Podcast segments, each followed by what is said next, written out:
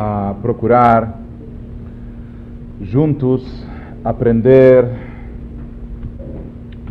alguma coisa importante que a gente possa aplicar no nosso dia a dia, tomando como modelo a vida e o legado de um dos personagens mais importantes que nós tivemos na nossa história, que é o sábio Rabi Akiva. Rabi Akiva. Apenas alguns traços biográficos curtos a respeito de Rabi Akiva antes de nós iniciarmos. Rabi Akiva viveu há cerca de 1900 ou 2000 anos atrás. Rabi Akiva foi contemporâneo da destruição do segundo templo, do segundo Beit HaMikdash, que ocorreu no ano 68 da chamada Era Comum. Portanto, ele viveu há cerca de dois mil anos atrás. E o que nós sabemos, além das opiniões, as centenas que nós encontramos de Rabi Akiva no Talmud sobre diversos assuntos, mas relacionado particularmente com a sua vida pessoal. Nós sabemos que Rabi Akiva era filho de um homem chamado Yosef, e esse homem Yosef não era de origem judaica, era um convertido. E Akiva era chamado de Akiva ben Yosef, o pai dele, portanto, era um prosélito, um convertido que aderiu ao judaísmo, abraçou a fé judaica desinteressadamente e teve como filho Akiva.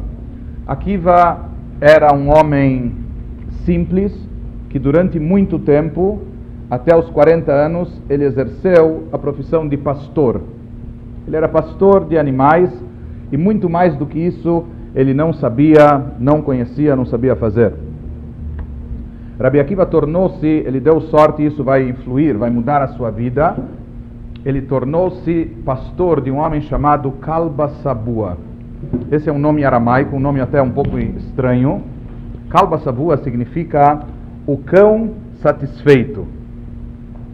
Se diz que ele era um dos três dignatários, um dos três homens mais ricos de Jerusalém naquela época. E por que, que ele levava esse apelido? Se dizia que a casa dele tinha tanta fartura, tanta abundância, que uma pessoa entrava lá faminta como um cão, mas saía totalmente satisfeita, que nenhuma pessoa saía passando fome da sua casa. E era tradicional que lá ele recebia visitantes, as centenas, enfim, era um homem muito rico. Inclusive, ele era uma das três pessoas que se incumbiu, ou se incumbiram, de assegurar a sobrevivência de Jerusalém enquanto Jerusalém estava sitiada pelos inimigos. Mesmo que havia um cerco sobre Jerusalém, nada entrava ou saía, mas haviam três homens muito ricos que podiam alimentar a cidade inteira. Um deles era esse homem Calba Sabua. Akiva trabalhava com ele como pastor, até que ele conhece Rachel, filha do seu patrão. E esse basicamente é o assunto da nossa noite de hoje. Rachel conhece Akiva, identifica nele traços de caráter especiais, por mais que ele era uma pessoa muito medíocre, muito comum, conhecimentos especiais ele não tinha, ascendência, família digna, tampouco ele pertencia, Teoricamente ele não tinha nada de especial, mas pelo visto Rachel tinha algum faro especial, alguma intuição feminina assim aguçada, e ela vislumbrou nele um potencial imenso. Isso nós vamos ver adiante, nós vamos repassar algumas passagens talmúdicas que falam de como ocorreu esse shido, esse encontro, esse casamento. O fato é que de uma forma ou de outra eles acabam se casando. Depois nós vamos ver que através do casamento, Rabi Akiva inclusive esse não era o primeiro casamento dele. Pelo visto ele já era casado com uma outra mulher que faleceu e ele ficou viúvo muito cedo, inclusive pai de um filhinho de uma criança pequena. Eles viveram numa pobreza muito grande. Nós vamos observar depois, o pai deserdou a filha. Logo que ele ficou, tomou conhecimento desse matrimônio, ele deserdou a filha mas Rachel fica do lado do marido, fiel a ele, e incentiva ele para ir aprender a Torá. Ele era completamente ignorante, inclusive analfabeto, até a idade de 40 anos. Ele não sabia sequer o Aleph Beit, sequer o formato das letras do alfabeto hebraico. E ele, interessante, ele vai junto com seu filhinho, menino que era uma criança de seus 3, 4 anos de idade, ele vai e senta junto com ele na mesma classe, junto com as criancinhas pequenas, e começa a aprender Torá. Inclusive o próprio Akiva, num depoimento posterior, ele ia dizer que não somente, isso acontece muito, não somente que ele próprio não conhecia a Torá, ele tinha um verdadeiro ódio de quem mexia com a Torá. Era aquela história, não sei, não quero saber e tenho raiva de quem sabe, era exatamente isso. Mas, quebrando todos os preconceitos, ele resolve ir aprender a Torá e, surpreendentemente, ele começa a evoluir e crescer nesse aprendizado, nesse conhecimento, até que mais tarde ele vai e se dirige à maior academia de estudos que havia naquela época, que era liderada pelos dois grandes líderes judaicos, os dois grandes Chachamim, os dois sábios de então, que eram Rabi e Rabi Yoshua. Rabi e Rabi Yoshua eram os líderes da geração, e com eles Rabi Akiva estuda com uma aplicação incrível durante 12 anos.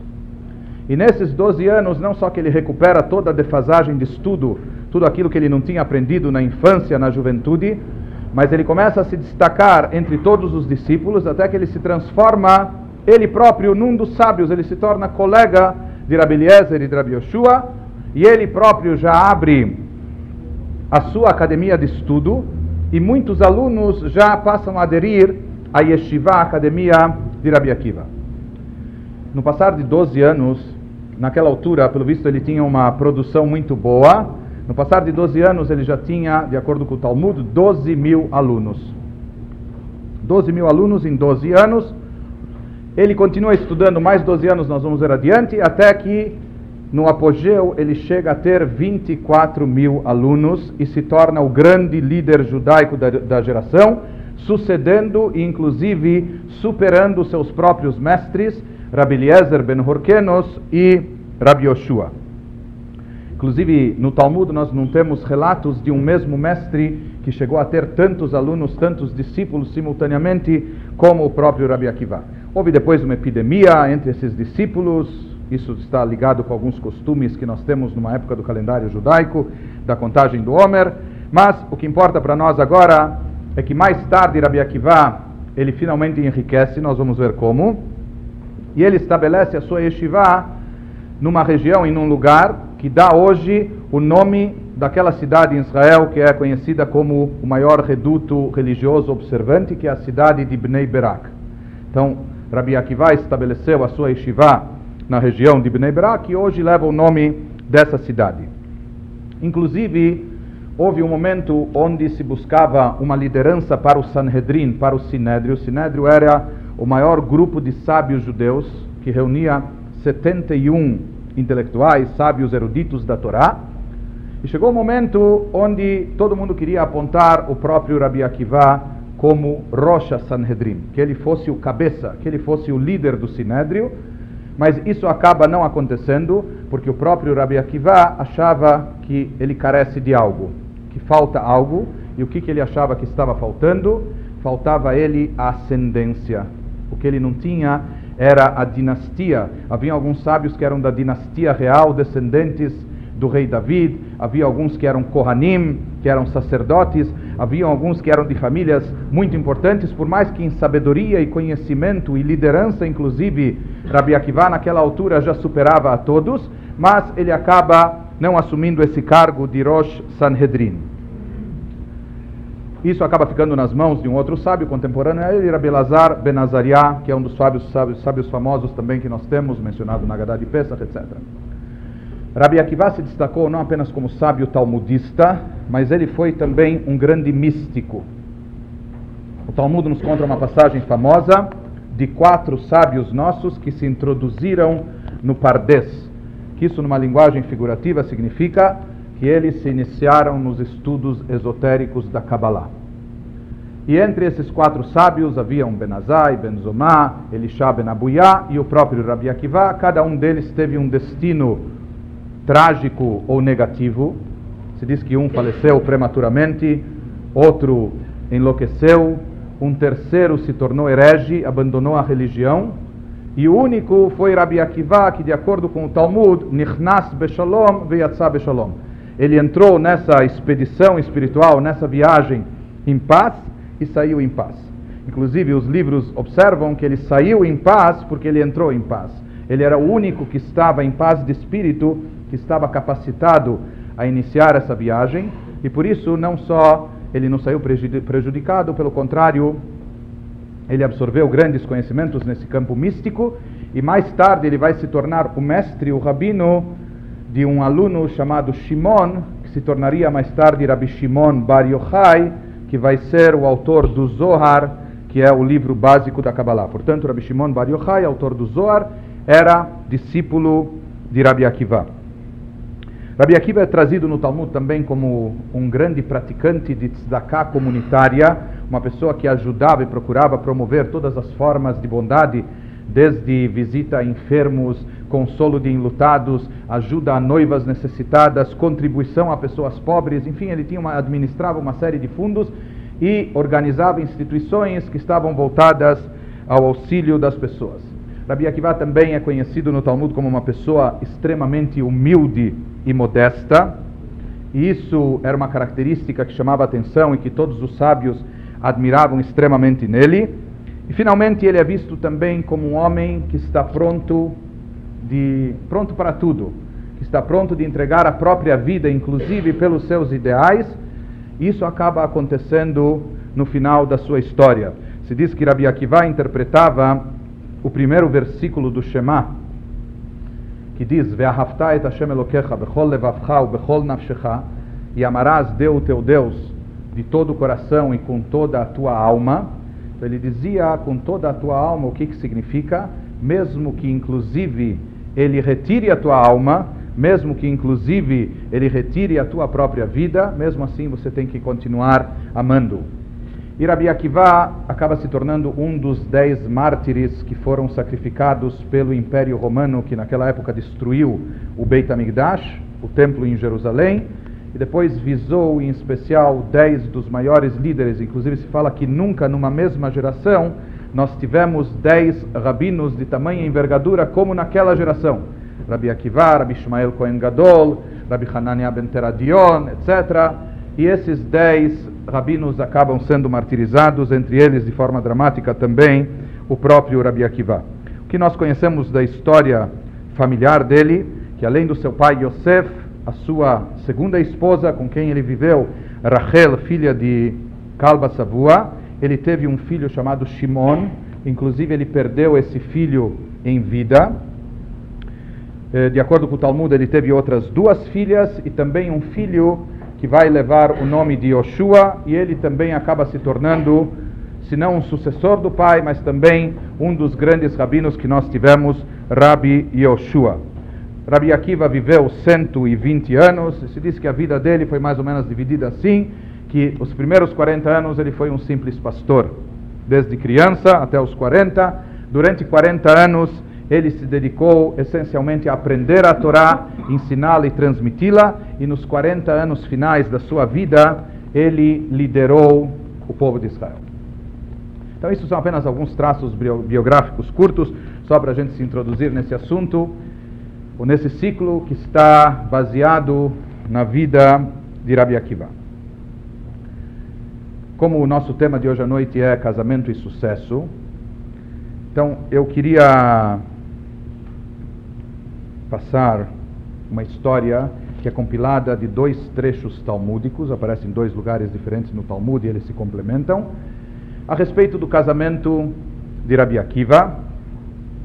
Eu queria eh, chamar a atenção para que todos eh, escutassem, mas já pensando em participar, vamos tentar aprender juntos de Rabi Akiva, vamos tentar ver qual é a mensagem que nós podemos extrair ou captar dessa passagem talmúdica, o que, que ela nos ensina, o que, que ela nos transmite. Então o Talmud nos conta o seguinte, já entrando no nosso assunto. Rabi Akiva, como nós dissemos, ele era pastor, cuidava do rebanho do ricaço de Jerusalém, Kalba Savua. Kalba Savua tem uma filha, Rachel, não consta explicitamente, não sei se era a filha única dele, mas não há muito, muito mais referências a outros filhos e filhas. Então nós podemos imaginar o que, que era, quem era Rachel, que era a filha única, predileta de Kalba Savua, daquele milionário. Então, sem dúvida alguma, ela levou, recebeu uma educação de princesa e levava uma vida especial, uma qualidade de vida diferenciada. E de repente o Talmud nos conta que Rachel observa Akiva. Akiva naquela época tinha 40 anos. Dizer que era um homem extremamente bonito ou que chamava atenção por isso, como nós dissemos, ele, coitado, era viúvo naquela altura, inclusive tinha um filhinho que deveria ter umas dificuldades técnicas de como cuidar dele. Mas o Talmud nos relata que o que chamou atenção em Rachel foram as midot, os traços de caráter. Ela percebeu, por mais que Akiva trabalhava com os animais, mas ela percebeu na sua forma de agir, na sua maneira de se conduzir, enfim, na forma que ele se comportava.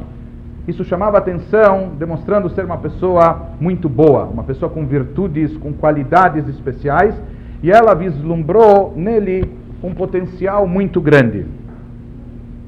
Só que talvez o maior problema de Akiva naquela época não fosse a sua pobreza ou a sua falta de hijos, a sua árvore genealógica que não tinha nada de especial.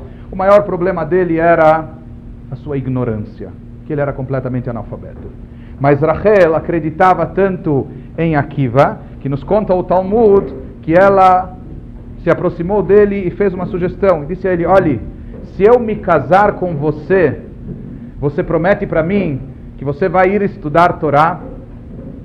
Imagine lá o office boy do, do Kalba Savua, etc. De repente vem a filha do patrão, a herdeira milionária de todo aquele patrimônio, etc. E ela vem a ele com uma proposta dessas. Eu estou pronta de me casar com você, mas com uma condição que você vá aprender Torá. Akiva concorda e eles fazem um casamento escondido. Eles se casam sem ninguém saber, porque ela sabia que a repercussão disso nas colunas sociais ou perante o pai, etc., seria um, uma coisa, uma tragédia. Então, eles fazem um casamento no anonimato, escondido, em petit comité, assim, depois que já é fato consumado, um belo dia, ou talvez não tão belo para o pai, ela se aproxima do pai, Calva Savua, pai, Mazal Tov, eu já sou uma mulher casada, ele leva um susto e pergunta quem é o meu genro, e ela aponta para o pastor Akiva, analfabeto, ignorante, e por isso a gente pode imaginar a reação do pai. Naquele instante o pai, ele não sabe se isso é uma piada, uma brincadeira, quando ele percebe que é sério aquela história, então ele tenta dissuadir a filha, mas ele vê que não há, não há jeito, ou que a menina enlouqueceu, ou que, enfim, mas quando ele vê que ela não arreda pé, esse é o meu marido, esse é o homem da minha vida, foi ele que eu escolhi, o pai fica tão ofendido, tão ultrajado, eh, o que, que os vizinhos vão dizer, o que, que as pessoas vão comentar, etc., que ele expulsa a filha de casa e deserda a filha da sua fortuna. Ele diz: Olha, eu não quero ter nada mais a ver com você. Inclusive, ele faz um juramento que a filha não poderia, nem a filha, nem esse genro, eles não poderiam jamais usufruir de qualquer coisa dele, de qualquer coisa que pertence dele, que pertence a ele, ou enfim, que ele dispõe, e ele os manda embora de casa. A não ser que a filha mudasse de ideia, se ela resolvesse se separar, se divorciar desse, desse analfabeto, daí quem sabe ele a receberia de volta. Eles então vão viver no estado de pobreza extrema, porque Akiva perde o seu trabalho e patrimônio, riqueza ele não tinha absolutamente nenhuma. E a situação é tal que eles estavam como sem terra e os sem teto, só que naquela época, em vez de fazer invasões, o que, que eles faziam? Eles foram dormir num estábulo. Eles não tinham onde dormir, então tinha um estábulo com bastante feno, palha, etc. E eles moravam lá. Durante algum tempo eles moraram lá. Essa foi a lua de mel. Esse foi o pós-casamento de Akiva e Rachel. E se diz que a situação era tão, era tão assim trágica que, imagina, ela, uma princesa que a vida inteira eh, viveu em aposentos de luxo, etc., de repente deitada em palha, num estábulo. Se fala que Akiva, inclusive, ficava retirando o feno, a palha, do cabelo de Rachel. Que ela acordava com feno por toda parte.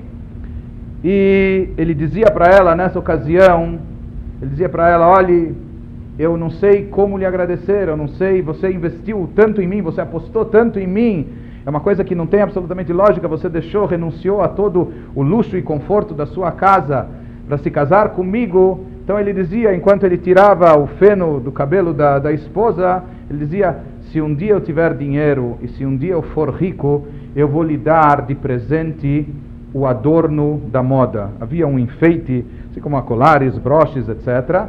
Havia um tipo de tiara, alguma coisa assim, muito valiosa, que era a coisa mais, mais cara e mais, uh, mais chique, enfim, a coisa de mais status que tinha naquela época que era um tipo de tiara, alguma coisa que se colocava no cabelo ou na testa, com o formato das muralhas de Jerusalém. Isso era de ouro puro e se chamava Yerushalayim Shel Zahav, Jerusalém de ouro.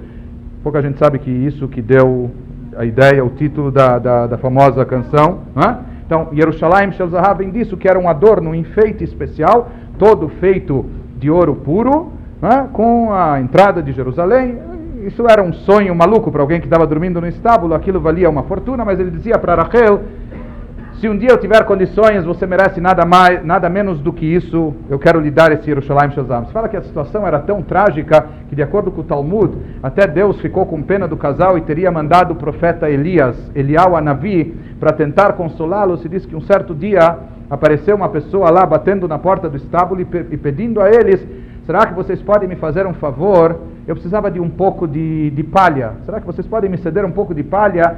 Porque a, a minha esposa, a minha mulher, deu à luz e, coitada, ela está deitada no solo duro, no chão duro. Então, pelo menos eu quero colocar um pouco de palha para amaciar um pouco. Então, naquela hora, Kiva falou para Rachel: tá vendo? Tem gente mais pobre do que nós.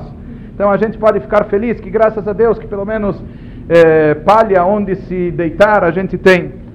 E assim eles viveram nessa pobreza, até que Rachel disse para Akiva: Bom, agora é o momento então de você cumprir o trato, vá para o Beit Midrash, vá para a casa de estudo e comece a aprender Torá. Como nós dissemos, ele já tinha mais de 40 anos naquela altura, mas como a vida começa aos 40, então ele, junto com o seu filhinho pequeno, foi sem qualquer vergonha ou constrangimento, sentava no meio de todas as criancinhas o senhor lá de 40 anos e começou a prestar atenção como o professor Aleph Beit ia escrevendo as letras, ensinando cada uma dessas letras. E assim ele se alfabetizou, pegou as noções básicas da Torá, do judaísmo, e depois ele já conseguia ler sozinho, mas isso ainda era só o básico elementar. Chega um momento que ele diz para a esposa: Olha, se for para progredir de verdade no estudo, como está escrito na Mishnah, no Pirkei Avot, Revegole Lemakom Torah, eu preciso ir para um lugar onde eu vou me fechar e só estudar Torá. A esposa falou para ele: tudo bem, se é para essa finalidade, ela dá permissão para que ele faça essa viagem e ela deu uma permissão boa. Ela, permitiu que ele se afastasse de casa, mas não mais do que 12 anos. Até 12 anos ele tinha permissão Naquela época não tinha os meios de transportes rápidos e também não tinha os meios de comunicação rápidos, então 12 anos era 12 anos de, de separação sem, sem, sem mal escutar notícias, não é? Akiva vai e estuda com muita aplicação durante 12 anos, como nós dissemos, nas academias de estudo de Rabi Eliezer e de Rabi Yoshua, e naquela altura, depois de 12 anos, ele já se tornou, ele já era dos sábios e eruditos do primeiro escalão, já tinha os seus 12 mil discípulos próprios. Ele próprio já virou um Rebbe, certo? De ignorante ele já não era, alfabeto ele já deixou de ser, eh, analfabeto deixou de ser faz tempo, e agora ele tinha 12 mil discípulos, e ele então resolve voltar para casa. Daí tem um episódio curioso, quando ele está se aproximando de casa, estava vindo, se pela entrada de serviço ou por trás, enfim, de repente ele escuta um, um velho vizinho conversando com a sua mulher. Qual era o tema da conversa? O velho dizia para Rachel: olhe bem que seu pai tinha razão. Ele estava 100% certo em ser contrário a esse casamento, em lhe deserdar, etc. Com quem você foi se casar? Primeiramente, esse homem não tem nada a ver com você, de outra posição social, de outra posição econômica e etc. Ele não tem nada a ver com você você não merecia isso. E em segundo lugar, está vendo a conduta dele? 12 anos, ele foi embora, lhe abandonou como uma viúva viva, nem dá notícias, e diz que está lá estudando, etc. Isso é vida para você? E Rachel respondeu para o homem imediatamente: Se fosse por mim, se dependesse de mim, eu gostaria que ele estudasse outros 12 anos. Que ele estudasse mais 12 anos. Quando Akiva escuta isso, então ele dá meia volta e retorna para Yeshiva e vai estudar mais 12 anos. E daí, passados os segundos 12 anos, não só que ele está entre os sábios do primeiro escalão, ele se torna o grande líder judaico da geração, e não só da sua geração, mas como nós dissemos em toda a história judaica, é das figuras raras, a tal ponto que o Midrash nos conta que Moshe Rabbeinu, numa visão futura que lhe foi exposta quando Deus mostrou a ele os sábios e líderes de todas as gerações judaicas, quando chegou na geração do Rabi Akiva, Moshe viu algumas cenas da vida de Akiva, ele ficou tão surpreso que ele disse: Deus, se o senhor vai ter um homem como ele na história judaica, por que, que o senhor escolheu a mim para receber a Torá e entregá-la ao povo de Israel? Escolha Akiva, ele merece mais, ele é melhor do que eu. E Deus disse: Não, Moshe foi você que eu escolhi. Enfim, isso para se ter uma ideia da grandeza de Rabi Akiva. E relacionado ao nosso tema que é casamento e sucesso, agora passados 24 anos de separação, Akiva estudando, Rachel trabalhando, cuidando do filhinho de Akiva do primeiro casamento, se não de outros que já vieram a ter, enfim, passados 24 anos, finalmente é chegado o momento do retorno. E naquela, naquela hora, quando se anuncia que o maior sábio judeu está se aproximando, está chegando da cidade, preparativos começam a ser feitos. Ninguém sabia exatamente quem era aquele sábio, porque, como nós dissemos, a ascendência dele era uma ascendência humilde, era uma origem humilde. Então, naquela época, se ouvia falar que tem o grande rabino, mas quem era, e, enfim, não se sabia exatamente. Mas Rachel sabia de quem se tratava. Quando é chegado o dia dele chegar naquela cidade, provavelmente ele ia dar um, um discurso em praça pública para todas as centenas ou milhares de judeus daquela cidade que estavam saindo para receber com todo o cavalo, com todas as honrarias, aquele grande mestre, aquele grande rabino.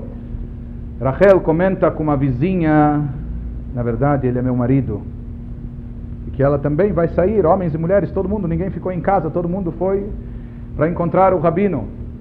Então a vizinha olha para Rachel de cima para baixo, de baixo para cima, o que, que ela estava vestindo, os sapatos que ela estava calçando, etc. E ele diz para ela: Olha, será que você não quer se produzir um pouco mais, ou trocar de roupa, botar uma roupa assim mais, etc., antes de sair ao encontro dele?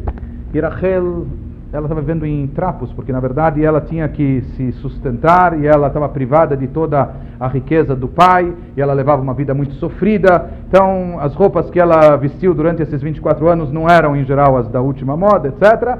Mas ela falou: não tem problema, o meu marido ele vai, vai me reconhecer e vai me identificar assim como eu estou, assim como eu sou, eu não tenho dúvidas disso. E ela também se mistura no meio da multidão que estava lá ovacionando e recepcionando o maior sábio judeu daquela geração, o maior líder que era o Rabi Akiva. Provavelmente tinha algum esquema de segurança e é de se presumir que tinha os Hassidim mais próximos, os discípulos do Rabino, formando um cordão humano, etc., e a multidão toda tentando avançar. E de repente, quando Akiva está lá no. chegando perto do palanque, vem uma mulher, quebra o protocolo e se lança nos pés dele. Então, logo todos os rabinos, jovens, etc., falam: puxa, aqui o traje é a mulher e tudo mais. Todo mundo vai lá agarrar a mulher e jogá-la lá para trás. E naquele instante, imediatamente, Akiva reconheceu que se tratava da sua esposa Rachel. E ele, no meio da multidão, com a praça lotada e boa parte dos seus 24 mil alunos presentes e acompanhando, ele manda os alunos deixarem essa mulher e pede que ela também suba no palanque. E ele então diz dramaticamente uma frase que ficou célebre e famosa. Ele se dirige a todos os milhares de, de discípulos e fala a eles: saibam, Sheli veshelachem, tudo aquilo que eu tenho e que portanto vocês têm, tudo pertence a ela. Tudo aquilo que eu sou e por extensão aquilo que vocês aprenderam de mim, portanto tudo aquilo que que vocês devem a mim, eu devo a ela, portanto saibam que ela é a grande responsável, ela é a grande heroína que merece todas as honrarias, não sou eu, mas sim ela. entre os grandes dignatários, se diz que todo o pessoal do, do comitê de dignatários da cidade, os, o diretor, da, o presidente da sinagoga, da congregação, outro diretor, todos fizeram uma comitiva para recepcionar o rabino-chefe que estava chegando. No meio desse tempo, nesse interim, nesses 24 anos, Kalba Savua, o pai de Rachel, 24 anos passados, ele começou a ter um pouco de remorsos. Falou, será que eu não fui muito duro com a minha filha? Será, afinal de contas, é minha filha, e talvez era filha única, e eu expulsei ela de casa e Deus sabe como ela está vivendo. E 24 anos ele não viu a filha, mas ele não podia transgredir o seu, a sua promessa, o seu juramento que ele havia deserdado ela, e nem ela nem o genro poderiam usufruir de nada que ele tem. Mas no judaísmo existe, existe um mecanismo que, naturalmente, isso é, é entregue na mão de rabinos e pessoas que compreendem bem da lei, algo chamado Atarat Nedarim, ou Atarat Shavuot existe uma possibilidade eventual de se cancelar uma promessa ou um juramento feito, principalmente quando se comprova que aquele juramento foi baseado numa premissa equivocada. Foi baseado numa, numa, numa, numa premissa que era um erro. Kalba Savua sabia que o grande rabino estava chegando. Quem era esse grande rabino? Ele não sabia exatamente, mas sabe que o grande, maior rabino maior rabino de Israel está chegando, então naquela hora ele falou: Sabe o que? Eu vou aproveitar, já que eu vou estar lá no palanque, ele tinha acesso, era dos homens ricos, então vou aproveitar e fazer uma consulta para esse rabino. Eu vou ver se, quem sabe, ele acha uma maneira de anular e cancelar o juramento que eu fiz, porque ele estava com saudades da filha e estava meio arrependido.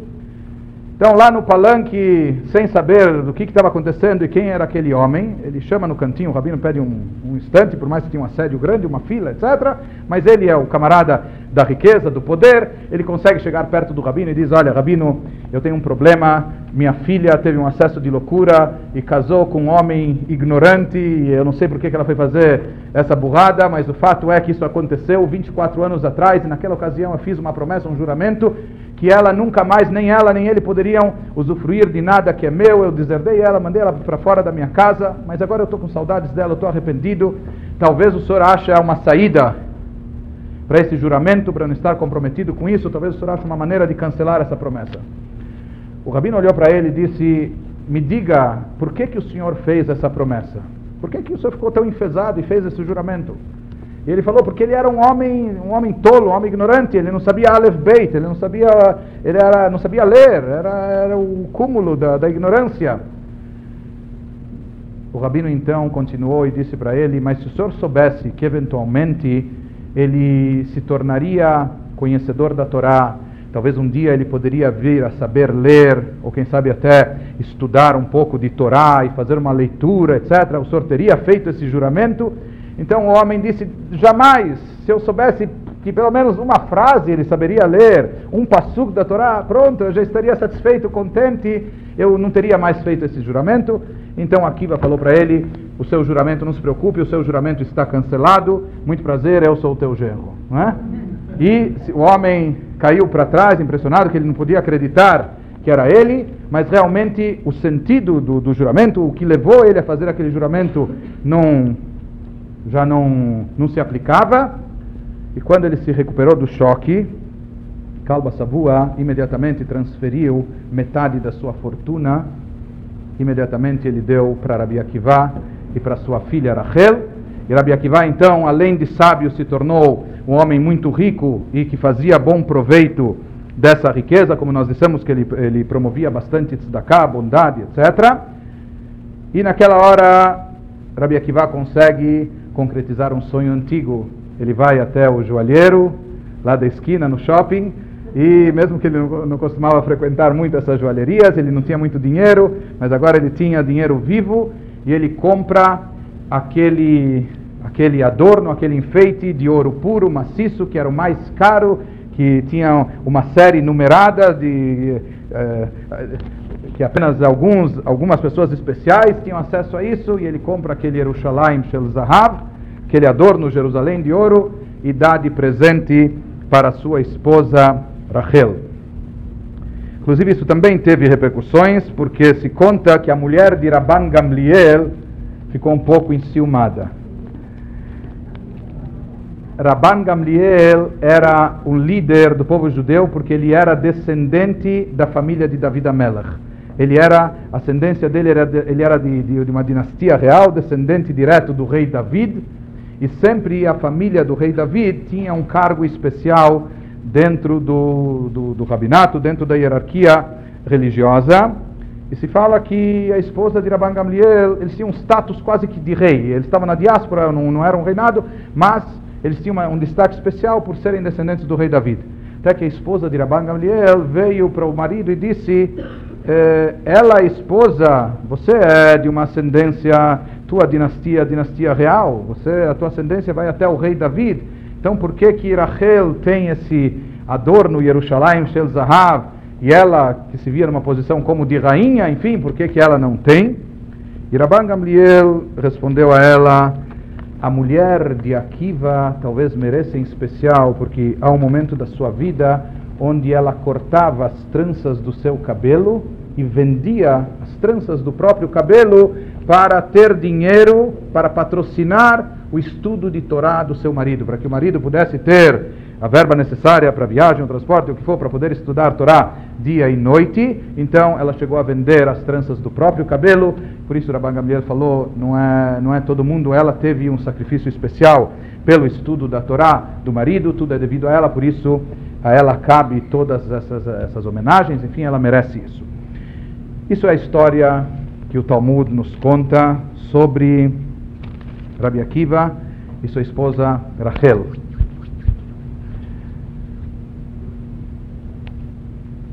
parece muito distante da nossa realidade atual. Será que essa história nos ensina alguma coisa? Talvez a gente possa aprender alguma coisa, aprender juntos alguma coisa disso.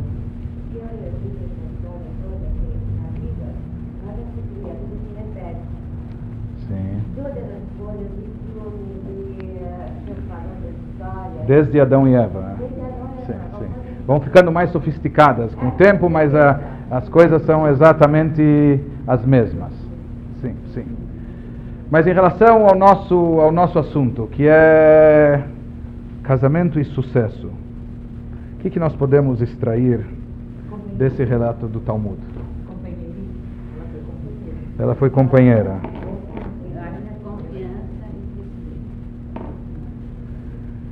Hum, talvez vamos começar a tentar anotar um pouco. Como? Rabi Akiva, a gente anotou só o nome de Rabi Akiva, acho que a gente precisa anotar o nome da esposa. E Raquel, Rachel. Sim. Se a gente pudesse definir em uma palavra ou em duas palavras, o que, que a gente enxerga aqui no relacionamento do casal, na atitude de Rachel, eh, nós já falamos algumas palavras, algumas foram ditas. Companheirismo. Hum. Ó. Companheirismo. Como? Percepção do quê?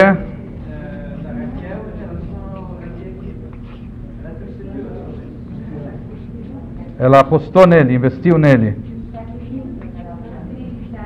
Sacrifício, renúncia.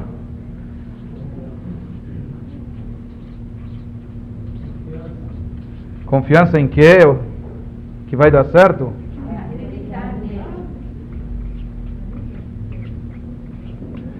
que mais? Percepção, é, acreditar.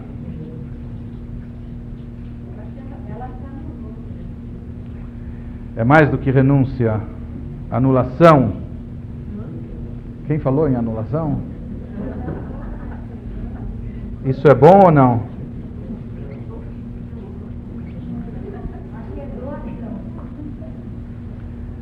Doação. É, vamos fazer, talvez vamos tentar levantar uma outra pergunta. Vamos perguntar às mulheres: vocês se casariam com a Kiva? Vamos perguntar para os homens se vocês estivessem no lugar do Kalba Savua você deixaria sua filha se casar com Akiva? Quem concordaria com o casamento com Akiva? Mas nós estamos falando do Akiva, o pastor, analfabeto, etc.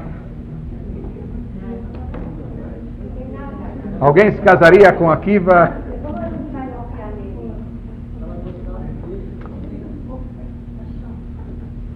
Será que foi amor à primeira vista? Será que ela precisava? Estava fugindo do que e de quem? Será? Já nem é, ela não, né, não é só heroína, já virou mártir até, né? Ela, ela, ela foi iluminada, então era, era fácil para ela. Ela, ela viu aquilo que ela era. Então era um, uma coincidência que não era.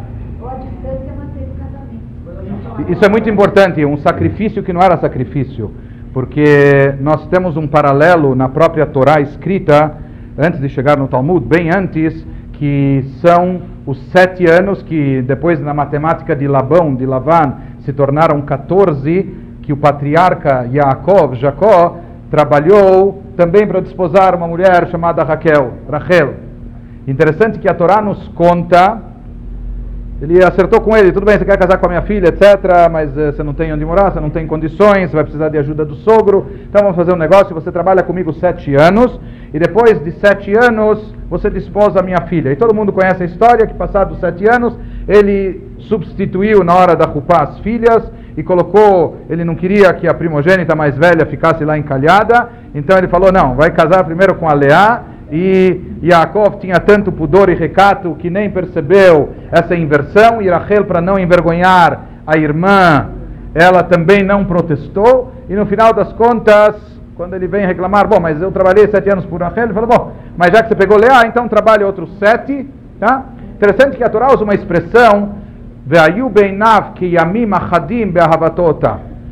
que o tempo passou depressa para Yaakov, foram como poucos dias, tamanho era o amor que ele tinha por ela. Assim nos diz a Torá. E todos os comentaristas observam que aparentemente é o contrário na natureza humana. Quando nós estamos muito ansiosos por alguma coisa, parece que o tempo não passa, não é? Parece uma ampulheta. A gente vê, cada dia parece uma semana, cada semana parece um mês, não é? E aqui a Torá nos diz não, que no caso de Jacob, o tempo passou depressa, tamanho era o amor que ele tinha por ela. Então aqui nós vemos algo interessante, que é o verdadeiro amor altruísta. Jacob tinha um verdadeiro amor por Rachel. Por isso, se perguntassem a ele, para você merecer casar com Rachel, vai trabalhar sete anos? Ele achava, olha, por Rachel, sete anos é pouco. E se for 14, não tem problema.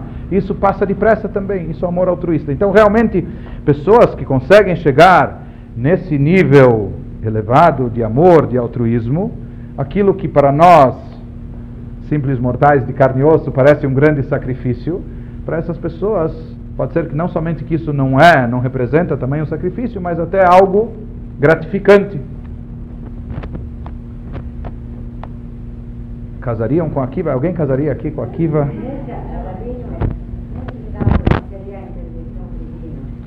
Com certeza, sempre há uma mão divina por trás de tudo, mas aqui também há uma questão do livre-arbítrio. Eh, Rachel ela poderia muito bem ter escolhido o caminho natural e convencional das coisas, que era se casar com algum dignatário, com o filho de algum banqueiro que havia lá em Jerusalém naquela época. Enfim, e pretendentes com certeza não faltavam para ela. Né? Então, por mais que houve alguma intervenção divina, e se diz que a mão de Deus está por trás de qualquer shidur, de qualquer eh, matrimônio que ocorre, mas não há dúvida que há uma participação, um investimento todo especial por parte de Rachel.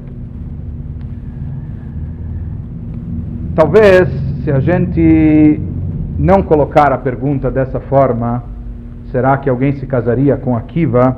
Mas talvez se a gente colocar de uma outra maneira.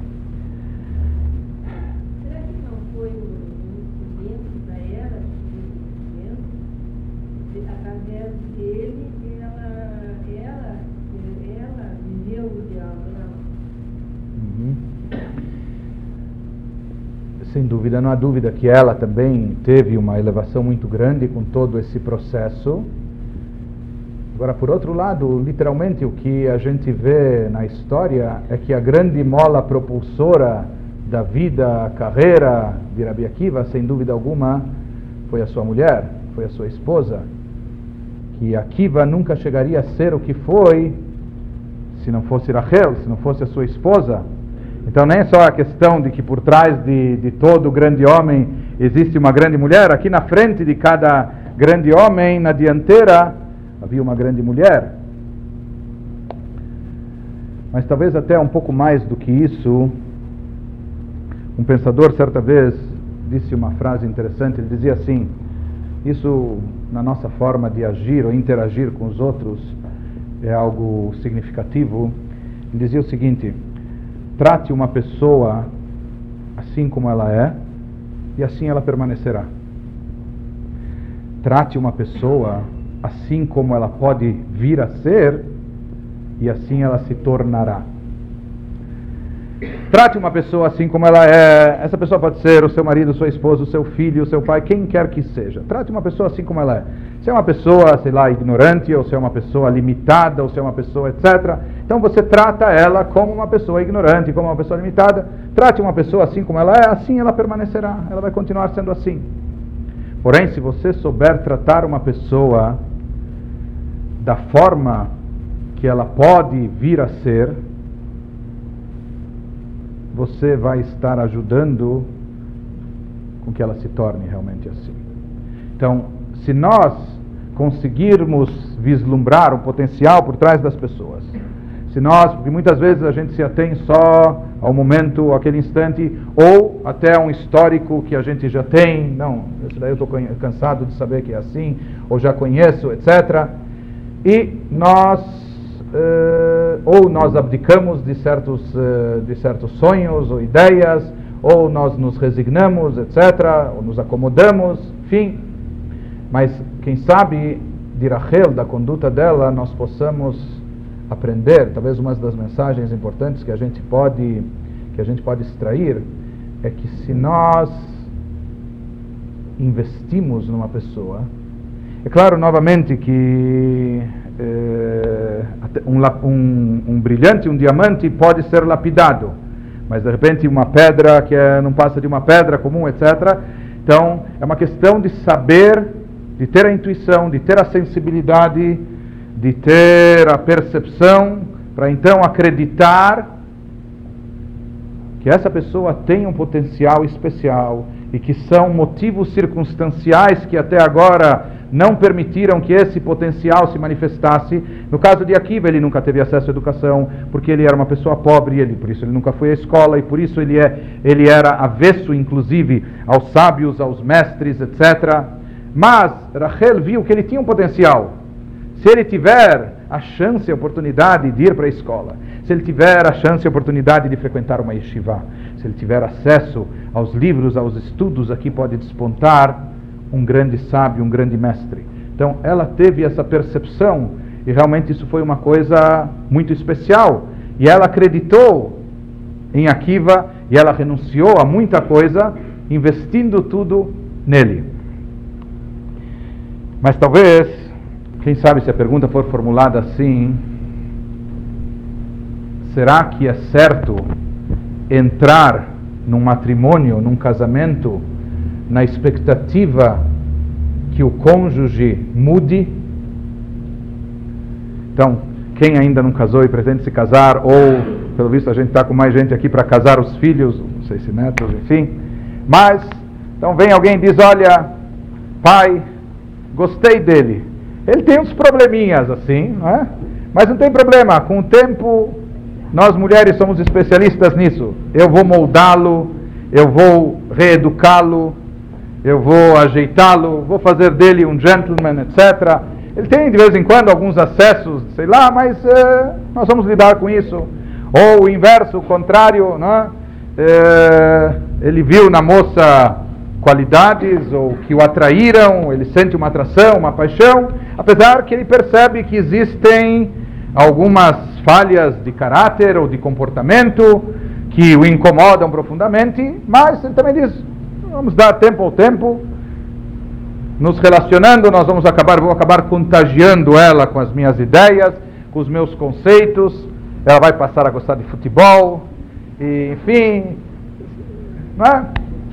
Será que nós devemos, nós devemos entrar num relacionamento, apostar num relacionamento quando as coisas no presente não são como deveriam ser ou como a gente gostaria que fossem, mas a gente acredita nesse potencial de mudar.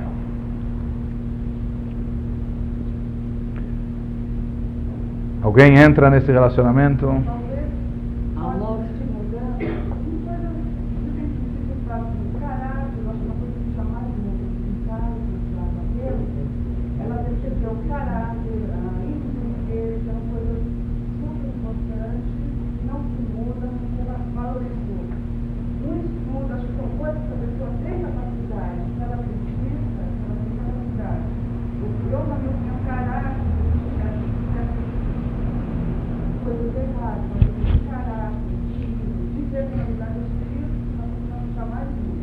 E onde a pessoa e onde a pessoa adquiriu esse caráter, esses traços de caráter, essa índole, essas características que que são tão imutáveis? Nasceu com isso, o DNA?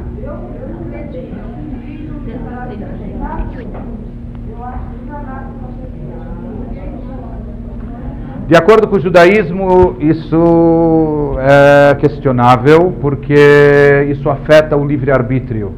De acordo com o judaísmo, o ser humano tem um livre-arbítrio eh, de poder mudar. O judaísmo não diz que isso é fácil ou é rápido, etc. Mas muitas vezes os nossos traços de caráter, inclusive na linha judaica, apesar que existem diferentes correntes filosóficas sobre esse assunto, se a pessoa já nasce assim como é, ou se é a sociedade que molda ela, as experiências que ela teve na sua infância, juventude, na família ou educação. Então, o judaísmo está mais inclinado a essa segunda corrente, eh, ou mais definitivamente aponta para isso, na linguagem filosófica era tabla rasa, era o quadro em branco, ou seja, que todo mundo é um quadro branco ao nascer, nada está escrito. Se escrever com, com caneta vermelha vai ser vermelho, com azul vai ser azul. Mas quando a pessoa realmente adquiriu, absorveu aquelas características, isso passa a ser como que parte intrínseca dela mesma, da sua natureza, e mudar realmente não é fácil. Apesar que o judaísmo acredita, o judaísmo acredita nessas mudanças. Mas eu acho que aqui nós temos que traçar uma grande, é uma diferença sutil, mas ao mesmo tempo é uma grande diferença. Acreditar no potencial de mudar. Depende muito no que, que a pessoa está acreditando. Às vezes, o grande equívoco das pessoas é que elas acreditam que eu tenho potencial de fazer o outro mudar. Isso não é o que aconteceu com Rachel em relação a Rabi Akiva. Não é que Rachel falou, eu vou dar um jeito, e eu, de uma forma ou de outra, na boa ou na marra, eu vou fazer ele mudar, vou ensinar ele. Não. Ela identificou em Akiva o grande potencial. Ela viu que ele já tinha esse potencial, só que esse potencial estava inexplorado. E realmente ela precisava ter uma sensibilidade muito aguçada e uma percepção muito boa para, para captar, para identificar esse potencial, mas não é que ela investiu em si mesma, dizendo eu vou conseguir mudá-lo, porque a gente não muda as pessoas. As pessoas eventualmente podem mudar, é difícil, mas isso vai depender delas próprias. Se a própria pessoa quiser mudar, souber mudar, souber que é possível mudar, acreditar nessa mudança, então eventualmente essa mudança pode ser produzida mas não se muda pessoas à força ou na marra, etc. Nós já vimos regimes que vigoraram durante décadas, etc., tentando mudar ideologias e pessoas, e no final das contas a história nos mostrou, nos mostrou que com toda a opressão, com todas as circunstâncias, isso não foi bem sucedido. Então, acreditar no meu potencial de mudar os outros, isso é uma tolice.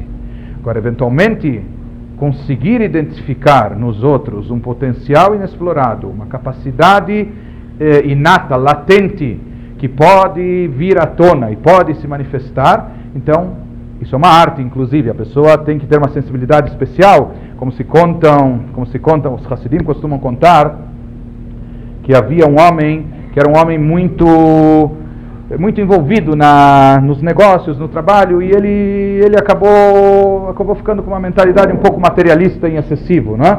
e justo ele estava no ramo de, de diamantes, então eram diamantes para cá, diamantes para lá, cotações para cá e para lá, e fechava grandes negócios, etc.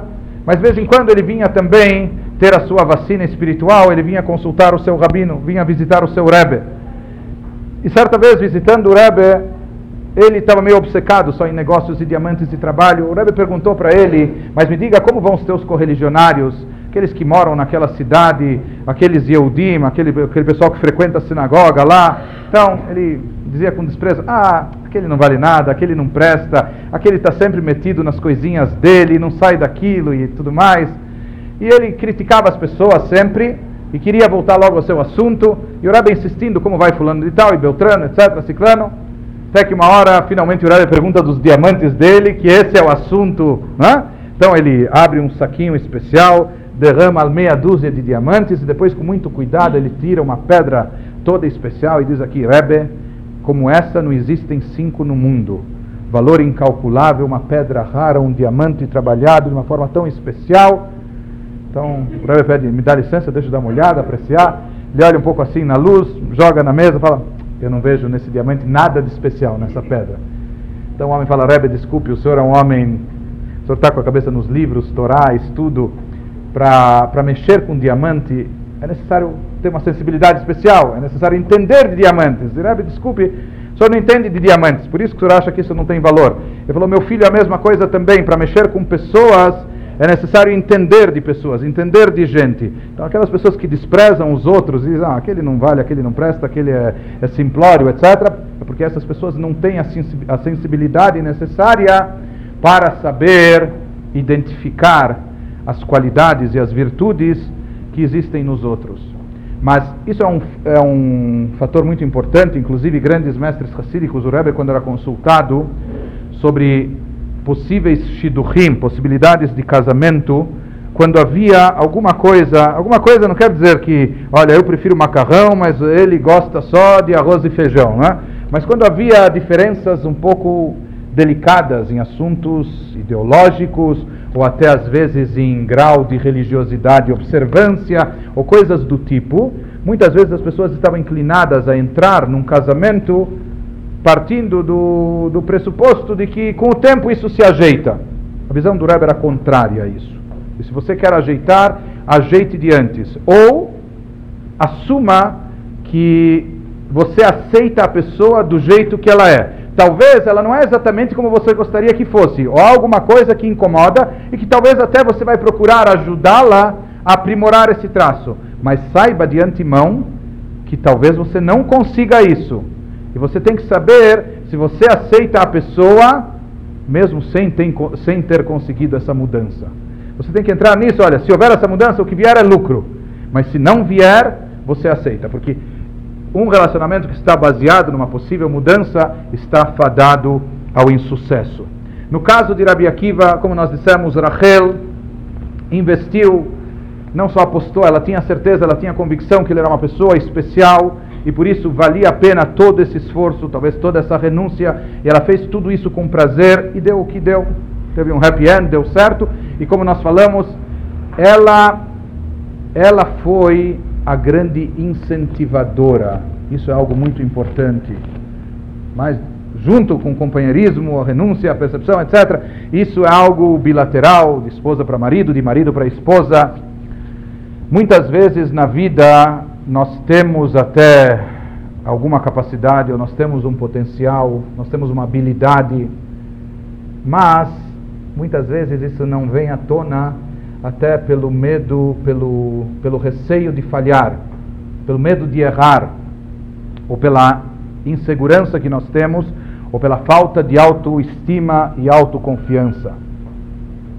E nessas horas, nesses momentos, o que a gente mais precisa, mesmo que a gente talvez nem saiba disso, é de uma pessoa do lado que acredita na gente.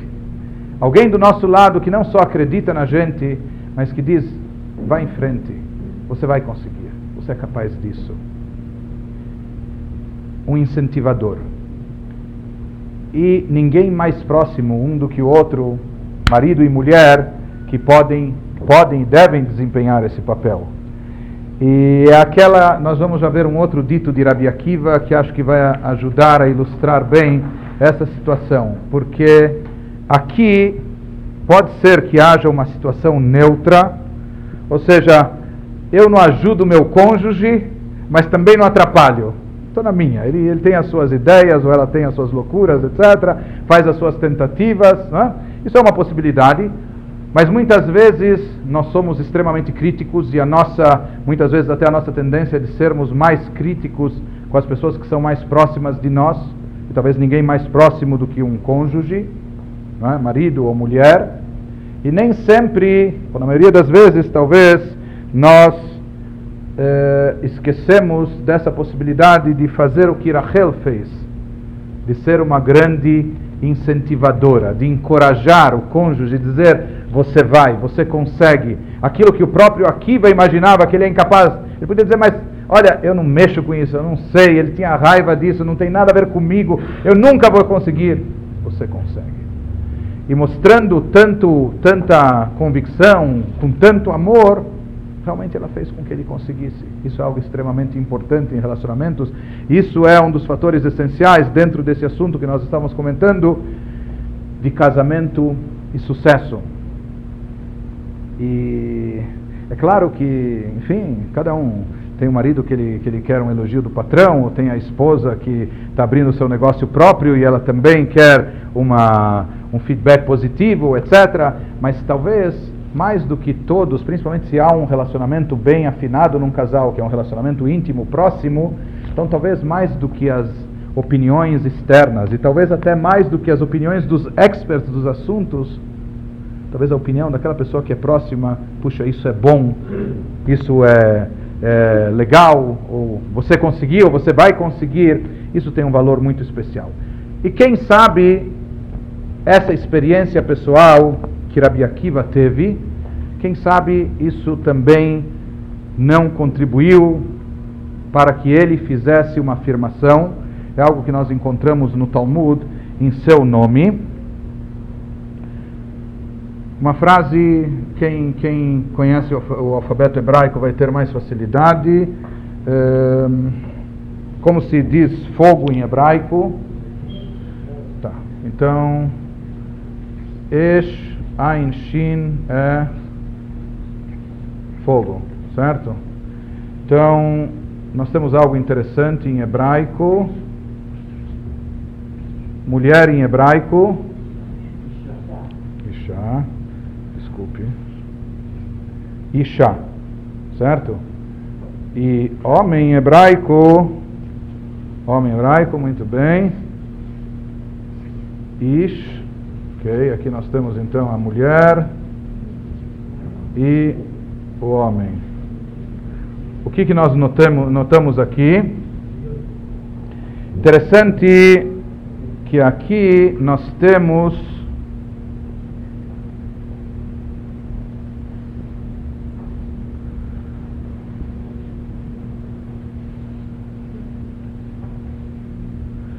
nós temos aqui tanto na palavra homem em hebraico como na palavra mulher, nós temos três letras, sendo que duas das três são idênticas em ambos, certo? Isha nós temos Aleph e Shin, e além do Aleph e Shin nós temos uma letra Rei, certo? E homem nós temos o mesmo Aleph e o mesmo Shin, intercalado entre ambas letras nós temos a letra Yud. Né? Nós já dissemos que essas duas letras juntas, Aleph e Shin, formam a palavra Esh, que significa fogo.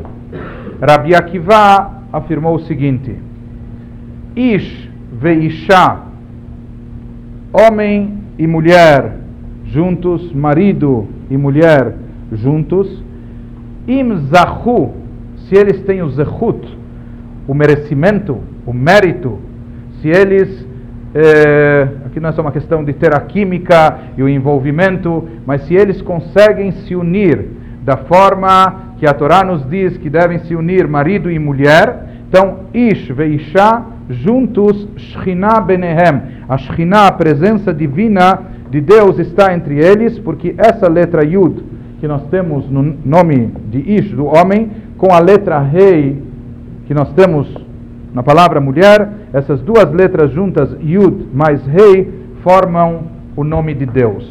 Então Rabi Akiva dizia, Ish veisha zahu, quando marido e mulher sabem se conduzir, se respeitar, sabem se amar, sabem se relacionar de forma adequada, então, como a gente costuma às vezes dizer debaixo da rupá quando a gente celebra casamentos, às vezes começa, se costuma desejar aos noivos ou aos noivos um determinado instante e eles dizem, enfim sós. Enfim sós. Hã? Então a gente costuma desejar aos noivos que eles nunca estejam a sós. Que eles sempre estejam a três. Que não estejam a sós, só marido e mulher, mas que haja sempre um terceiro integrante nesse relacionamento, que é a Shekhinah, a presença divina. Que Deus esteja entre eles assim como diz Rabi Akiva, Ish e Isha, marido e mulher, quando sabem conviver da forma adequada, se amando, se respeitando, se, se relacionando corretamente, a Shekhinah, Deus está entre eles, presente entre eles, abençoando esse relacionamento, pairando nesse lar, fazendo com que esse lar seja não apenas uma casa, mas um verdadeiro templo, um santuário.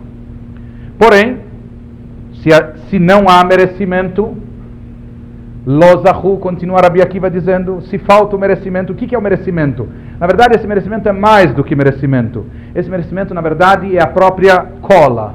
Não é? Se fala em química, etc., mas é o que une, o que junta. E, na verdade, o que une, o que junta, não existe cola melhor do que a cola divina. Porque essa é eterna. Tem colas que instantâneas, etc., mas depois de uma semana, dez dias, molha um pouco, etc., começa a descolar. Mas essa cola divina, assim como Deus é eterno, essa cola também é perpétua, é para sempre. Então, isso significa a presença divina entre o casal, que o casal transcende uma dimensão humana, tem valores espirituais elevados, que isso ajuda nesse relacionamento, fazendo com que haja esse amor, esse respeito, essa convivência, não só pacífica, sadia, enfim, mas eh, produtiva e como o Talmud diz, isso é uma lei da física, eh, se você sozinho consegue levantar até 50 quilos e seu cônjuge também consegue levantar 50 quilos, os dois juntos quanto conseguem levantar? Mais do que 100. Não é apenas 100, os dois juntos conseguem levantar 120, 150, enfim. Então não é apenas que vamos juntar, unir as forças, mas essa sinergia que passa a existir entre o casal quando existe essa cola divina, faz com que, não apenas que haja um entrosamento, uma harmonia entre eles, mas que eles se tornem um corpo só, uma entidade só, não é só cheque e ou o mesmo si, que é, né? mas é uma entidade só com uma força muito maior. Né? Só que Rabi Akiva também nos alerta do contrário, se faltar esse elemento divino, se faltar essa cola divina especial, se faltar esse, esse relacionamento especial, se você excluir do nome da mulher a letra rei, que é a letra do nome de Deus, se você excluir do nome do homem a letra Yud, que é o divino, o que que sobra? Sobra na mulher Esh, que é fogo, e no homem também sobra Esh, que é fogo.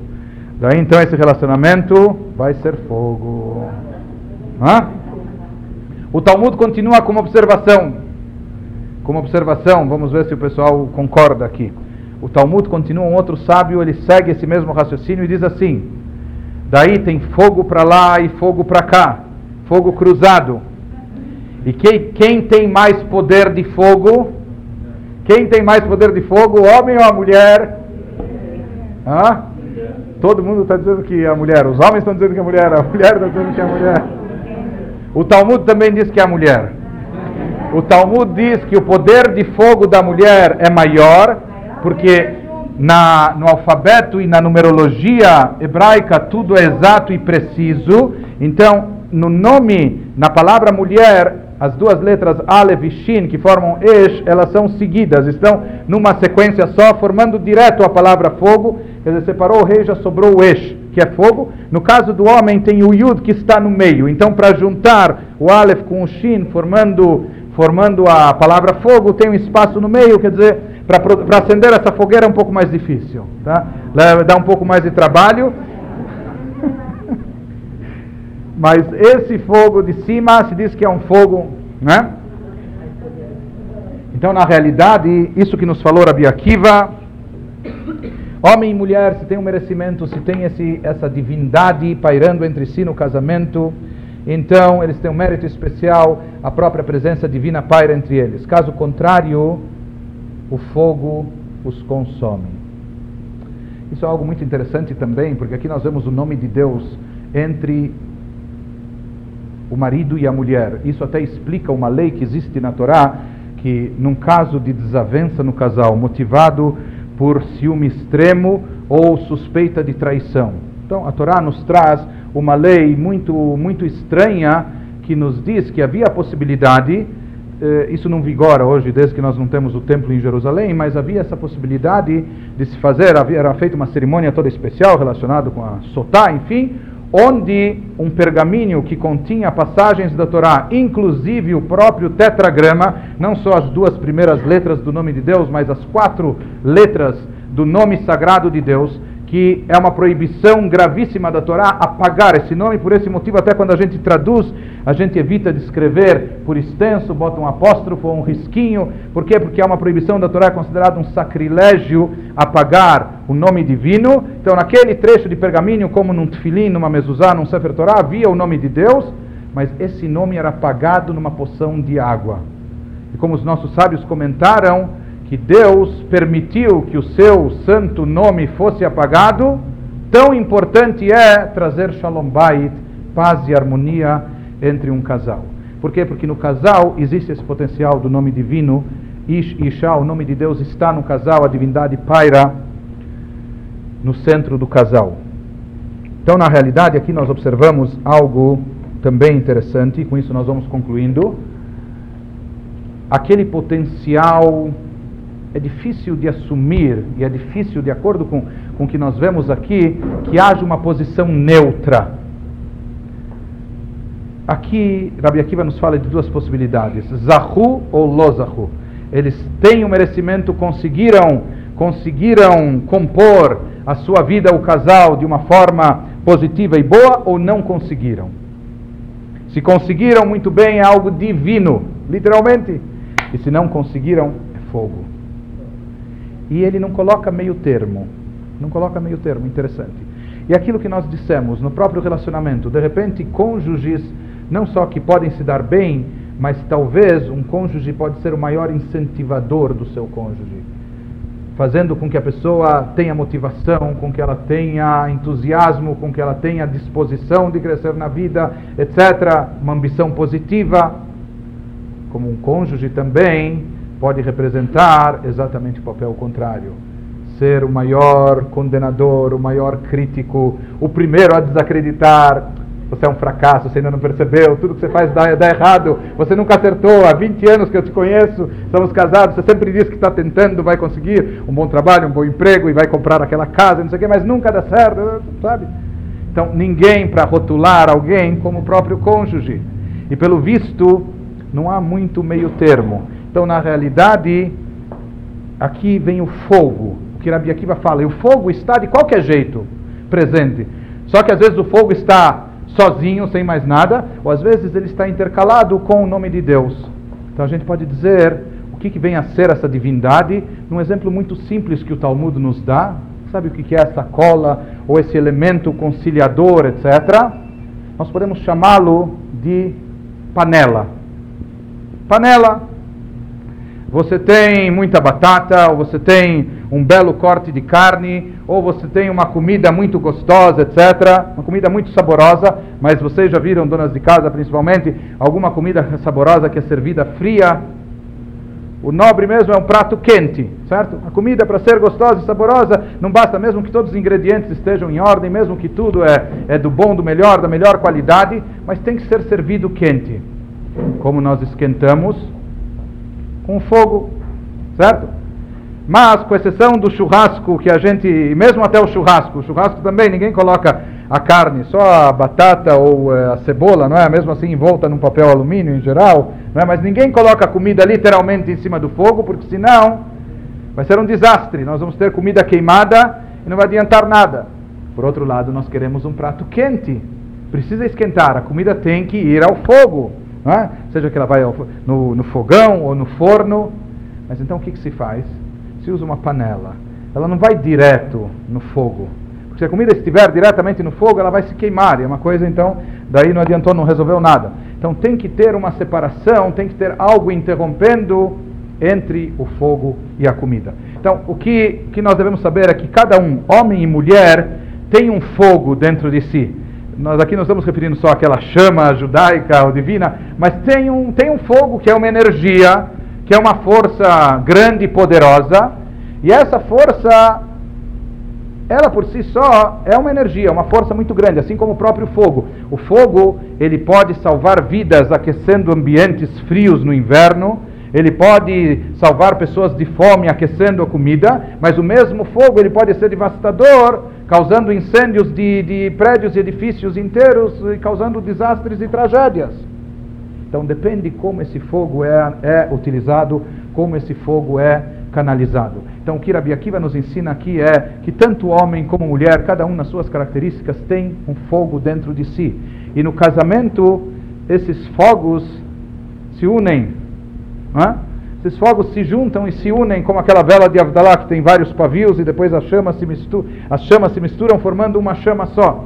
Agora, o que, que vamos fazer com esse fogo? Ou o que, que vai produzir esse fogo, enfim, isso depende de como ele vai ser utilizado. Se vai ter uma panela no meio, se vai ter essa cola divina, se a Shekhinah vai estar no meio, Yud Kei, enfim. E talvez Rabi Akiva, como nós dissemos, talvez da sua própria experiência que ele teve com a sua esposa Rachel, talvez ele melhor do que ninguém sabia que o quanto é não só eficaz, mas o quanto é essencial e indispensável para uma pessoa crescer e evoluir em todos os sentidos, pode ser na sua carreira profissional, pode ser mais do que isso como ser humano ou no seu autoaprimoramento, o quanto é essencial a participação daquela pessoa que está mais próxima a ele, que é o seu próprio cônjuge.